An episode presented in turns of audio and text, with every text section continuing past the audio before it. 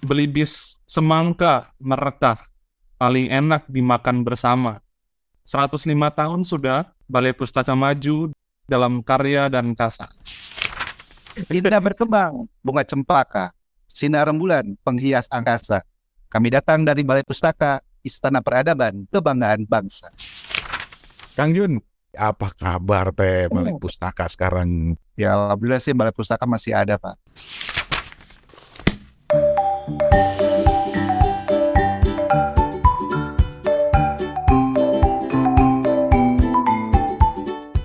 Kawan-kawan apa kabar? Kita ketemu lagi di Kepo Buku dan kita ada tamu spesial. Karena kan kita sempat eh, ngobrolin beberapa kali buku-buku sastra gitu. Terus tiba-tiba kepikiran, eh, iya ya dulu tuh Balai Pustaka tuh terkenal banget dengan buku-buku sastranya. Dari situ kepikiran, eh gimana kalau kita ngajak ngobrol Balai Pustaka dan menanyakan apa kabarnya. Nah sebelum nanti saya perkenalkan eh, rekan dari Balai Pustaka, saya mau menyapa dulu teman saya yang ada di Ambon. Apa kabar Ambon?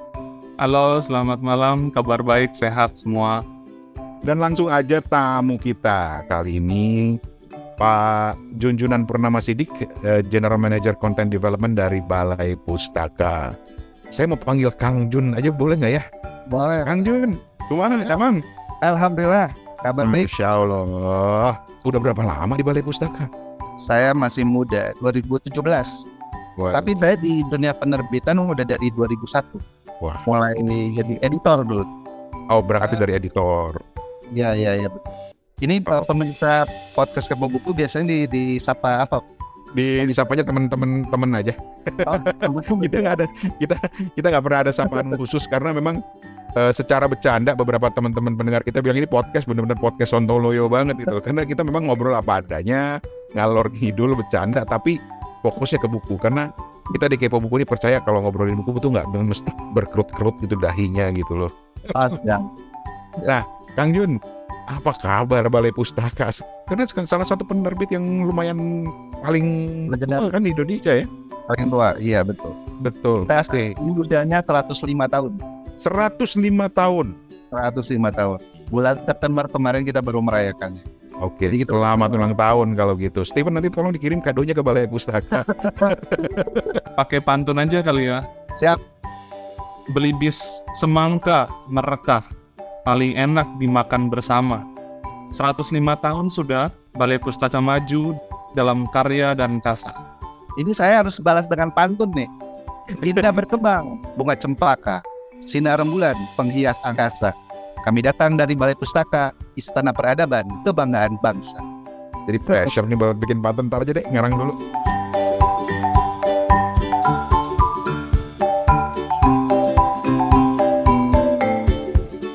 Ya, jadi setelah kita berpantun-pantun luar biasa, ternyata koneksi Ambon Jakarta jagoan pantun. Orang di Ciputat gigit jari. Tapi oke, langsung ke pertanyaan yang paling awal sekali. Apa kabar teh Balai Pustaka sekarang, Pak Jun? Ya alhamdulillah sih Balai Pustaka masih ada Pak. Jadi eh, kita kan usia usia 105 tahun ya dari mulai apa 1917 kita berdiri. Memang banyak sekali naik turunnya penerbitan gitu ya, terutama eh, apa penerbitan percetakan. Awalnya kan Balai Pustaka itu sebetulnya underbownya pemerintah gitu ya, kolonial Belanda dulu. Kemudian bergeser ke, ke Taman Kemerdekaan segala macam sampai Orde Baru jadi kita ada underbow di Departemen Pendidikan dan Kebudayaan gitu. Jadi setiap konten-konten pendidikan gitu kan sastra yang memang karyanya dimiliki oleh Departemen Pendidikan Kebudayaan Pedanka kita menerbitkan buku pelajaran ini Budi mungkin parada ini Bapak Budi kan seperti itu. Nah itu bisa dikatakan mungkin eh, kejayaan Balai Pustaka gitu ya. Jadi sampai satu juta eksemplar kita distribusikan gitu kan. Betul. Nah, ketika reformasi eh, muncul, itu kan kemudian eh, penerbit-penerbit swasta itu mulai diberikan ruang untuk menerbitkan buku dan digunakan bukunya di sekolah-sekolah. Ini bergeser ketika awal-awal eh, pendirian Balai Pustaka, buku-buku sastra gitu kan mendominasi, kemudian mungkin zaman Orde Baru lebih ke buku-buku pendidikan gitu kan. Nah, ketika itu dibuka, apa namanya penerbit swasta itu bisa berkompetisi penjualan buku pendidikan di sekolah-sekolah. Nah ini mungkin yang yang sedikit terlena gitu sama uh, balai pustaka. Akhirnya hmm, kita kalah cepat, kita kalah gerak gitu. Ketika begitu masih penjualan buku ke sekolah-sekolah segala macam, kita seperti terlena karena kita sudah terlalu lama mendominasi penerbitan buku kan. Ya, Sehingga ya. ketika ada proses inovasi gitu kan, kreativitas dari penerbit swasta kita ketinggalan. Nah kemudian akhirnya ya zamannya Dahlan Iskan waktu itu Menteri BUMN karena kan Balai Pustaka akhirnya setelah lepas dari Kementerian Pendidikan tuh di bawah Kementerian BUMN Pak. Ya, ya. BUMN dan akhirnya kita sempat mau ditutup karena mungkin secara operasional sudah tidak bisa lagi uh, berjalan tapi karena dukungan dari para sastrawan dulu yang tidak mau hilang gitu ya jejak-jejaknya akhirnya kita masih tetap bertahan hingga saat ini. Kemarin pandemi memang cukup banyak berpengaruh. Jadi sama dengan penerbit yang lain ya akhirnya eh, bahwa kebutuhan buku itu cenderung menurun gitu. Orang mungkin lebih fokus ke pemenuhan tentang apa kesehatannya seperti itu ya yang akhirnya mungkin tidak jadi prioritas juga untuk beli buku imbasnya kami kepada penerbit. Kalau dulu bestseller mungkin 10.000 eksemplar gitu kan. Ya. Mungkin 5.000 eksemplar. Sekarang 1.000 eksemplar itu disebut bestseller. Karena untuk mencapai angka segitu sangat sulit. Apalagi dihadapkan dengan pandemi yang seharusnya memang pandemi itu kalau saya pernah baca gitu ya di beberapa uh, apa namanya berita pandemi di luar negeri itu menyebabkan uh, peningkatan ternyata penjualan buku. Iya. Hmm. Malah kita nurun gitu ya penjualan bukunya. Gitu. Kembali kita malahan. Harusnya pandemi orang malah baca buku atau gimana karena banyak di rumah gitu pak. ya? Itu yang yang mungkin kemarin itu uh, ada salah satu mungkin uh, himbauan yang kurang lengkap gitu ya waktu zaman pandemi. Kayak keluar harus pakai masker, gitu kan? Itu himbauan pertama. Hmm, hmm. Otomatis orang beli banyak masker. Kemudian himbauan kedua habis aktivitas cuci tangan. Ya. Orang kan beli sabun, beli hand sanitizer kan gitu Pak ya. Eh, eh. Iya, penjualan meningkat. Nah, ketika himbauan orang di rumah itu nggak ada nggak ada alternatif. Ngapain harus di rumah gitu? Coba kalau dari dulu orang harus di rumah dan baca buku. Ah, itu pasti himbauan itu akan terus melekat selama dua tahun. Orang akan beli buku gitu. Iya. Kenapa Iya, ya? iya, iya. Itu begitu. Tapi karena kita memang nggak bisa menyalahkan zaman yang terus berjalan yang bergerak gitu. Justru kita yang memang yang harus membuat inovasi. Bagaimana kalau kita harus survive? Iya, Hmm. iya. Terus juga salah satu mungkin orang banyak kehilangan eh, balai pustaka itu di mana. Terus kami memang terlepas reformasi pindah-pindah kantor pusat. Oh. Wahidin ke Gedung Sahari, Pulau Gadung, Hmm. sekarang kita pindah ke Matraman sejak 2012 kalau nggak salah. Nah mungkin pindah-pindah itu akhirnya orang yang dulu terkoneksi di Wahidin, terkoneksi di Gunung Sahari, terkoneksi di Pulau Gadung, ketika mereka berangkat ke sana sudah nggak ada lagi gitu. Jadi padahal Iya, ya iya. kita masih ada gitu karena mungkin kita pindah-pindah aja gitu. Oke. Itu mungkin kabarnya Balai Pustaka. Jadi untuk sahabat Balai Pustaka, mungkin teman-teman di Kepo Buku, Balai Pustaka masih ada Masih ada. masih menerbitkan buku. Gitu. Tapi kalau tidak ada ada Nah. yang tertarik mau eh, apa namanya menerbitkan buku di Balai Pustaka, ya silakan. Nanti kami akan review gitu ya. Mungkin itu bisa diterbitkan. Oke.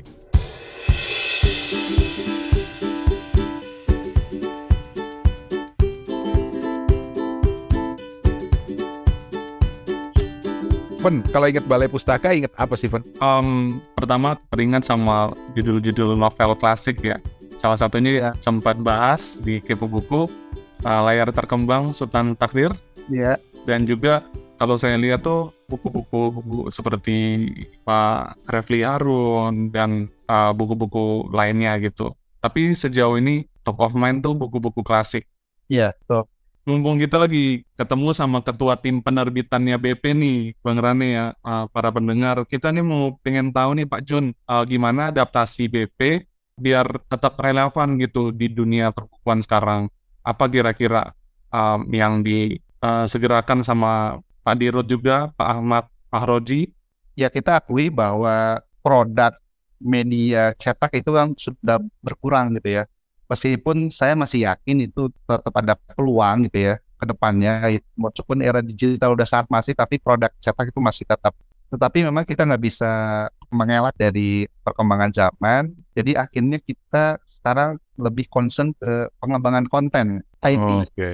jadi bagaimana IP IP ini yang semula dalam bentuk buku cetak itu kita bisa kembangkan ke media-media digital. Apa itu e-book apa itu mungkin dunia uh, audiovisual ya film. Nah, film itu Balai Pustaka saat ini mau akan me- menayangkan dua buah film masuk. Salah satu film itu dari buku kita, buku novel kita baru di uh, tahun 2018-19 gitu kan. Judulnya Onrus. Onrus sebuah pulau di utara Jakarta gitu ya. Di sana ada misterinya di sana. Kita buat film. Judulnya Kutukan Peti Mati di film horor. Oke. Nah, sekarang lagi lagi ini ya, lagi naik daun nih film-film horor. Jadi Betul, Pak. pustaka uh, wah ini kayaknya momen nih. Kita kebetulan ada ada buku misteri gitu kan. Kita angkatlah sebagai sebuah pengembangan IP. Terus yang kedua itu adalah film Siti Nurbaya. Sekarang lagi post pro gitu ya. Kita targetkan tayang pas libur Lebaran, mungkin sekitar bulan April ya. itu ada Dinda Kirana, ada Matias Mucus, Dimas Anggara gitu kan. Jadi nanti saksikan. Wah, ini. Nah itu salah satu adaptasi kita, bagaimana kita mengembangkan konten dari buku-buku cetak kita itu dikembangkan ke dalam media yang lain. Nih.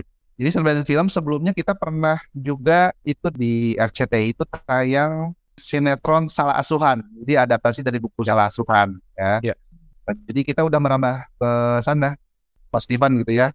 Bikin podcast satu, Kang. Ya kita kita juga ini mau ada podcast eh, namanya ngoceh buku podcastnya. Wih. Kita prioritasnya buku-buku baru yang kita terbitkan. Jadi kita undang penulisnya, kemudian kita wawancarai bagaimana bisa kreatifnya buat buku ini. Kita gali ya. Ya mau nggak mau sih harus berusaha untuk relevan gitu ya. Tetapi pada akhirnya kan produknya tetap ke buku ya, Kang Jun ya. Nah sekarang Ya. ini jadi penasaran buku-buku apa aja yang sekarang jadi fokusnya Balai Pustaka.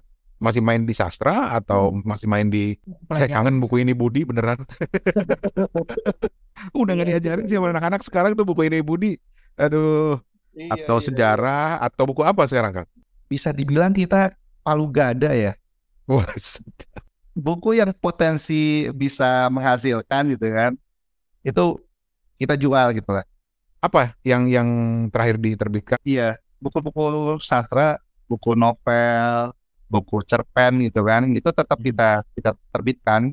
Cuman memang dalam masih masih nggak masif gitu ya. Jadi hanya beberapa buku aja per bulan gitu kan. Oke. Karena itu kita eh, memilah dan memilih judul yang memang itu akan ada potensi pembelinya. Jadi sastra tetap kita produksi, Hmm. terus juga kita juga merepublish buku-buku sastra zaman dulu terbit itu zaman mis- misalkan eh, EYD-nya masih yang lama gitu kan, ejaannya masih yang lama, kita kemudian republish eh, dengan desain yang baru, apa namanya menyesuaikan EYD-nya kita terbitkan ulang, sasa-sasa pilihan gitu. Kira-kira kalau dulu sempat menjadi romantisme gitu kan untuk beberapa kalangan, kemudian kita angkat itu, kita diskusikan di internal kita, ini nanti kita terbitkan ulang. Itu salah satu strategi kita. gitu. akan akan menarik eh, Kang Jun kalau kalau dari pengalaman kita di Kepo Buku justru eh, anak-anak muda banyak yang tertarik novel-novel sastra-sastra klasik seperti misalnya layar terkembang. Kita pernah bikin edisi layar terkembang ya, Van ya. Jadi ternyata lumayan lumayan banyak sambutannya dari anak muda yang oh ternyata menarik nih novelnya. Cuma memang harus dikenalin gitu loh. Tapi nanti kita akan bahas itu.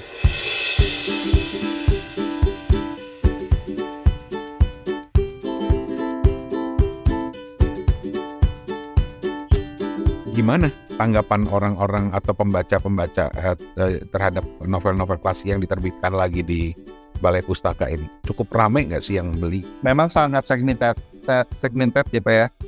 Eh, apa namanya eh, kalangannya terbatas sekali. Ini juga jadi bahan eh, diskusi di kami juga. Hmm.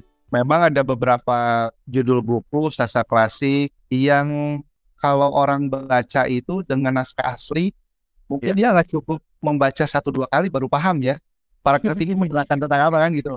Ya kayak misalnya azab dan sengsara itu kan tahun 20 itu. Misalnya menarik, cuman orang perlu untuk membaca beberapa kali hingga bisa memahami kan gitu. Saya juga membaca beberapa karya klasik ya, saya nggak bisa sekali baca memahami gitu ya. Jadi beberapa kali kita menganalisis dulu karena mungkin dia bahasa zaman dulu berbeda dengan sekarang. Iya. Nah, konsekuensinya kan mungkin orang-orang sekarang nggak mau ribet ya, dia pengen sekali baca itu harusnya bisa ngerti gitu kan. Hmm. Kalau kita lempar buku ini sesuai dengan yang asli, saya yakin nggak akan banyak terlalu banyak yang tertarik gitu. Iya. Kecuali mungkin orang-orang khusus ya. Tapi untuk bisa menggrab pasar yang luas kan kita juga harus harus mengikuti memang eh, apa namanya keinginan masyarakat luas juga. Dia pengen buku ya sekali baca langsung ngerti gitu kan. Hmm. Nah, akhirnya di kami memang ada juga beberapa concern bahwa oh ini selain memang EYD yang disempurnakan juga harus ada adaptasi gitu ya. Karyanya diadaptasi, disesuaikan dengan zaman sekarang. Keren, keren. Semua pokoknya untuk bisa tetap relevan ya. Oke, Eh, kita ke Ambon. Wah, ini orang di Ambon nih suka banget nih baca buku sastra nih. Eh, kita kan udah dengar tadi eh, gimana eh, rencana-rencananya BP untuk eh, buku-buku legasinya BP ya Pak Jun. Ya, siap. Mungkin bisa dielaborasi lebih lagi karya-karya unggulan yang mungkin bisa menjadi jujukan pendengar kepo buku. Jadi kalau nggak salah tiga tahun yang lalu ya, tiga tahun yang lalu kita coba untuk menerbitkan kembali eh, karya sastra pilihan ya. Itu ada tiga, 30 judul ya, 30 judul dari Layar Terkemal, Salah Supan, eh, 30. Iya, ada 30 judul yang kita republish. Hmm. Nah, cuman kita hanya menyesuaikan eh, apa namanya EYD saja ya. Kemudian kita terbitkan dengan cover sampul yang sama ketika buku itu pertama kali terbit. Hai, keren. Kemudian kita bagi jadi 10-10 pakai box gitu ya. Jadi total 3 box itu ada 30 judul. Nah, alhamdulillah memang pasar menyambut itu gitu ya. Terutama mungkin eh, pasar eh, karena Pak Dirut itu, Pak Dirut kami itu ketika berjualan buku sastra ini mungkin ke para CEO BUMN gitu ya karena kami kan memang banyak eh, komunikasi dengan CEO BUMN. Jadi gue bertanya kepada eh, para CEO itu. Anda jadi CEO itu itu karena siapa? Hmm. Rata-rata jawabannya ya saya dapat amanah dari menteri, dari negara. Gitu. Salah. Pak Dirut. Eh. Anda jadi menteri, jadi CEO itu karena dulu Anda baca buku balai pustaka. Harus beli. buku sastra harus beli Anda untuk membantu balai pustaka. Dia mau Itu, itu kema- ke- kalau sekarang masih tertarik ke mana nyarinya ya? Belinya di mana? Atau Hmm. ke langsung ke balai pustaka? langsung aja ke balai pustaka Pak. Oke. Balai pustaka aja. Ya. Di kami Ke- sekarang balai pustaka kan memang dari sisi eh, kantor kita sedikit tersembunyi ya. Jadi dari Ya. Jalan Matraman ada gedung kami di sana. Nah, gedung kami sekarang sudah dilengkapi dengan kafe sastra namanya. Oke. Dedikasikan kafe ini sebenarnya untuk umum. Cuman memang kami terbuka untuk ada komunitas sastrawan yang ingin kumpul-kumpul gitu kan. Karena kita ada panggung kecil di, di kafe itu ada panggung kecil. Jadi kalau misalnya ada kumpul-kumpul ada cara silakan free untuk Asik. menggunakan. Ada kopi gurindam, kopi prosa namanya. Waduh. Pokoknya kalau nanti Bapak Ibu ke sana pengunjung beli eh, kopi kami habis minum nanti langsung bisa berpuisi. langsung langsung hafal Gurindam 12. Itu hebatnya kopi di kafe kami. Pantes itu rahasianya minum kopinya. Di kantor Balai Pustaka ada lantai tiga Pak. Lantai tiga itu tempatnya buku-buku eh, buku-buku tua Pak. Eh, apa namanya buku yang sudah kuning gitu Pak. Ada yang masih berbahasa Belanda, ada berbahasa Batak segala macam. Itu kalau mau berenang di sana, berenang di buku itu datang ke kami Pak di lantai Hmm. tiga. Boleh itu Gitu. boleh diakses ya, Kang? Ya spesial lah buat tim kapo buku silakan Ah, lihat. Ada buku tua yang nanti kalau sudah dipegang siap-siap aja nanti cuci tangan takutnya gatal-gatal gitu ya. Oke, Steven. Em, harapan dari Pak Jun pribadi dengan film Siti Nurbaya mungkin ada pesan-pesan mungkin atau secara khusus dari BP kepada khalayak mungkin. Iya deh, pengen nonton deh. Ya intinya apa namanya? Tentu kami berharap film ini bisa disambut baik gitu ya. Di Iya. tengah gempuran film-film eh, luar negeri, film horor gitu kan. Sangat jarang kan buku ya eh, film yang berdasarkan sastra klasik gitu ya. Iya. Baru kemarin tanya Bumi Manusia ya udah di film. Ya. Ya, Bumi Iya. manusia ya. sangat jarang gitu. Nah sekarang Siti Nurbaya tampil berdasarkan buku gitu kan. Nah harapannya memang eh, bisa diterima oleh masyarakat, kemudian juga BP kembali terkenal secara nasional gitu. Iya. Sekarang memang kita akui bahwa market kita kan sekarang kita saya bilang kita jualan juga buku pendidikan ya Pak, kurikulum. Hmm, hmm, hmm, Jadi hmm. tim market kita, tim sales kita kalau ke sekolah itu memperkenalkan diri kan kebanyakan berkata, oh balai pustaka masih ada ya. Kebanyakan seperti itu gitu kan. Kayak hilang gitu ya di tengah zaman. Di tengah zaman gitu ketika ada sales kami datang ke sekolah, kami dari balai pustaka seolah tidak percaya gitu. Nah, mudah-mudahan dengan adanya film ini eh, oh ya yang jadi eh, film terbanyak penontonnya itu eh, film dari buku sastra klasik gitu ya, bukan film horor gitu kan. Soalnya apa gitu lah. Keren, keren, keren, keren. Nanti lah minta Oke. nanti, nanti kalau udah ada teasernya nanti minta tolong lah kepo buku untuk bisa ini ya bantu Iya, nih film film Iya. Ntar kita ajak teman-teman pendengar juga nobar lah. Iya, iya, iya. Asik.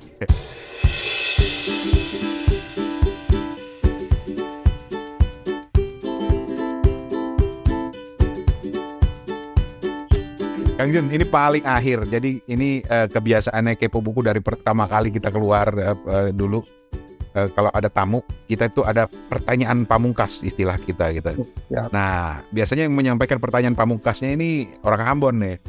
Ah ya, ah, boleh kami tahu ah, buku terakhir yang Kang Jun baca?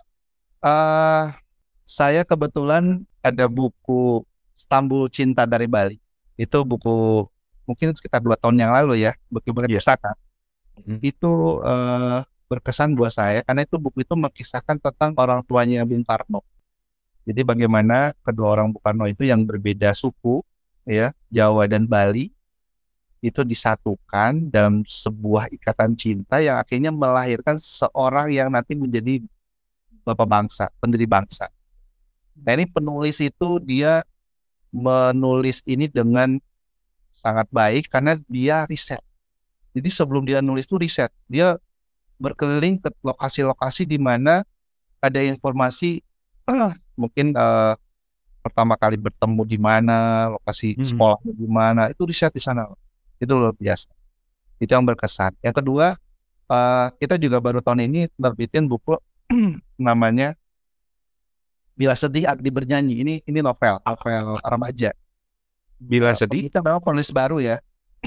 Nah, Bila Sedih Agni Bernyanyi. Ini penulis baru. Jadi buku ini terinspirasi dari eh, salah satu eh, warga di Manggarai di NTT. Jadi dia punya orang tua ODGJ, Pak. ODGJ. oke. Eh, pamannya juga sama gitu kan. Nah ini si Apni ini sebagai anak tertua, dia bagaimana harus survive ya, survive, bagaimana survive untuk em, menyembuhkan orang tuanya, pamannya, sementara dia punya adik juga gitu. Nah itu tempat jadi headline nih waktu tahun kemarin. nah ini dikemas sedemikian rupa, eh jadi akhirnya eh, si Ap ini dia bisa survive bertahan. Nah ini kan tapi dari itu ada kisah banyak lika-liku ya. Lika-liku Iya. Kadang-kadang kita bisa menangis juga ketika membaca beberapa paragraf gitu kan. Karena penderitaan yang di, di, dialaminya. Eh dan kalau nanti sahabat Balai Pustaka Kepo Buku ingin lebih tahu ya itu sudah ada di marketplace nanti di Shopee di Toko- di Tokopedia di Bukalapak itu silakan searching aja eh akunnya Balai Pustaka di sana ada buku-buku baru eh silakan nanti membelinya Ini segini promosi ya Pak Nanda ya, nggak apa-apa ya. Memang harus begitu. Jadi tadi disebut ada Bila Sedih Agni Bernyanyi, ini karyanya Anissa Setia. Yang Ya. satu lagi juga, ini ini saya tertarik banget nih, pengen beli juga nih, Stambul Cinta dari Bali ya. Iya. Isinya Pak Nurul Nurinwa. Ya. Oke. Wah, ini ini harus dibaca. Tapi ya toh yang yang dari di Ambon itu punya toko buku namanya Kesatria Buku, Kang. Ya. Ini dia tuh udah mulai ngincer tuh, langsung buka Tokopedia habis ini. Langsung jadi agen balai pustaka di sana. Asik. ya langsung hubungi aja ke nanti ya. Tapi karena waktu kita terbatas banget dan terima kasih banyak kembali. Ada satu lagi pantun nih Pak. Oh, mangga, mangga, mangga, mangga. Podcast Kepo Buku. Hujan deras di Pulau Maluku, basahi taman, basahi bank. Acara podcast Kepo Buku bertambah wawasan, bertambah ilmu. Wah, keren, Pak. Saya serahkan copyrightnya gratis. Aduh, alhamdulillah gitu. Keren. Kang Jun, sukses dengan Balai Pustaka. Hmm, terima kasih. Terima kasih sukses juga buat Kepo Buku.